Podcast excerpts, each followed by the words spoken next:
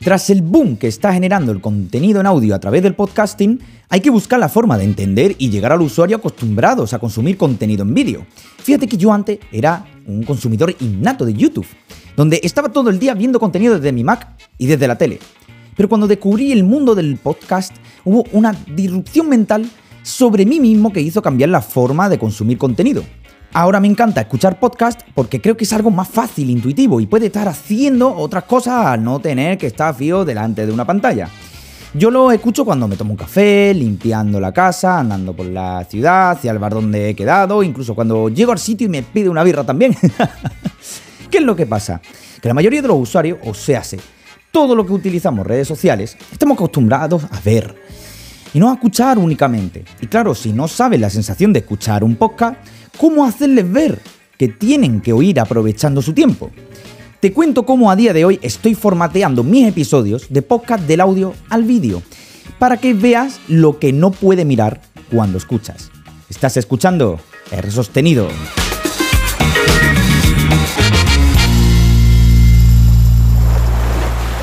Uf, qué calor chiquillo. Ya ha llegado el verano y muchas veces cuando estoy leyendo una newsletter se me antoja tomarme un refresco, una cervecita, pero no sé por qué últimamente me está dando por los zumitos.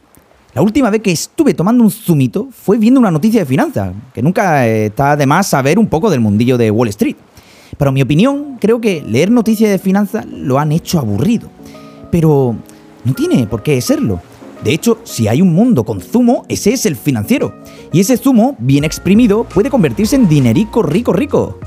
Este episodio está patrocinado por Zumitou, la newsletter financiera en español que se lee en solamente 5 minutos, donde comparten contenido del mundo de Wall Street accesible y fácil de entender para todos. Ahórrate el tiempo de buscar en mil sitios web noticias acerca de las acciones más importantes, suscribiéndote a la newsletter de Zumitou. Te dejo enlaces en las notas del episodio y por supuesto desde la web de rsostenido.com.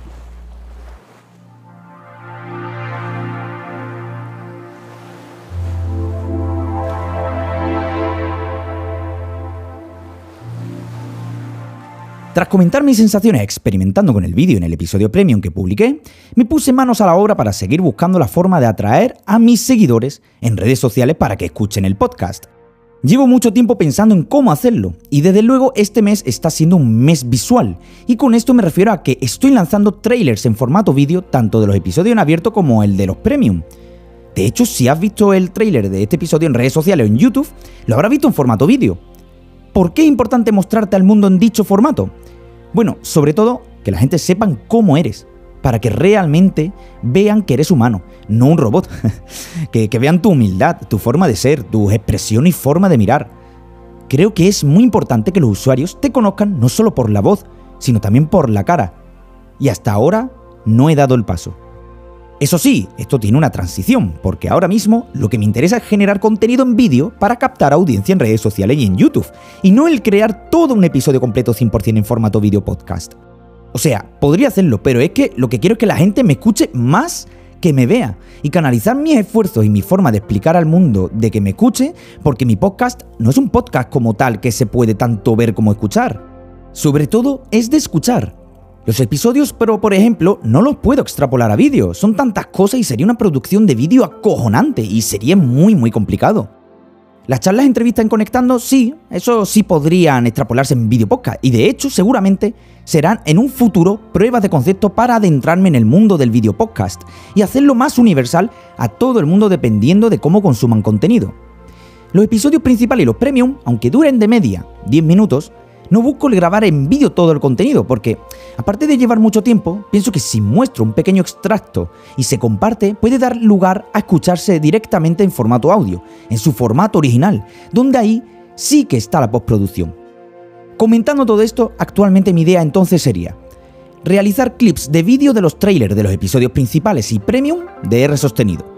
Realizar clips de vídeo y vídeo completo de las charlas entrevistas en Conectando realizar clips de vídeo en formato audiovisual de los trailers y a valorar vídeo completo de los episodios storytelling con imágenes del logo movimiento como si de un audiograma se tratase.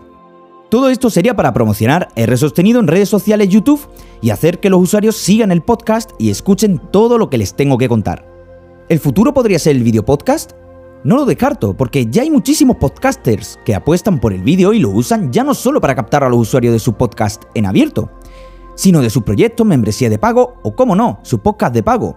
Cuando Víctor Correal, CEO de Guide y creador de los podcasts Nordic Wire y No es Asunto Vuestro, formateó sus episodios en audio a vídeo, ha conseguido captar a mucha más audiencia. Y no está canibalizando a los usuarios del podcast, al contrario, es su modo de captación para que quien quiera escucharlo que lo escuche, quien quiera verlo, que lo vea. Porque al final, estos dos canales de captación llevan a que si te gusta lo que hace y quieres más, apúntate a la membresía de pago de Víctor, no es asuntovuestro.com. En mi caso, mi captación es el podcast. No solo la parte premium, sino la abierto, porque quiero que la gente sepa que tengo un podcast donde hablo de mi opinión y experiencia montando un podcast, de cómo está evolucionando y los pasos que voy dando, las charlas entrevistas con creadores y emprendedores, los episodios storytelling y postproducidos profesionalmente.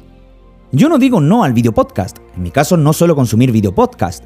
Por supuesto, alguna vez lo he visto, pero yo a día de hoy apuesto por el formato en el que estoy acostumbrado y estoy realizando, el audio. Pienso que el audio es ya no solo el presente en el que estamos viviendo, sino también el futuro. ¿Cómo lo ves? ¿Qué crees que es el futuro? ¿El formato en audio o el formato video podcast? Déjame tu opinión en redes sociales por arroba rsostenido y por supuesto que me sigas en el podcast y visites rsostenido.com para saber todo lo relacionado con el podcast, la newsletter, el merchandising oficial, la modalidad premium por supuesto y todo lo que va a llegar. Muchísimas gracias por escucharme en el podcast y verme en redes sociales. Un abrazo y a seguir.